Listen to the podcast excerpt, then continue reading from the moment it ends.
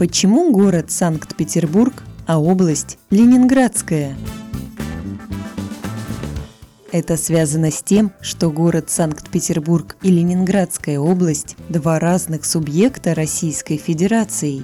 В 1991 году власти города провели опрос среди населения, согласны ли они вернуть Ленинграду старое название.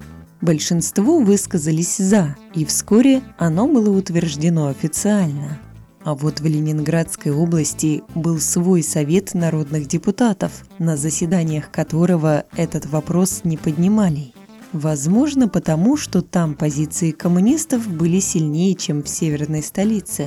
Но есть также версия, что название области решили оставить в память о подвиге, который был совершен во время блокады в Великую Отечественную войну.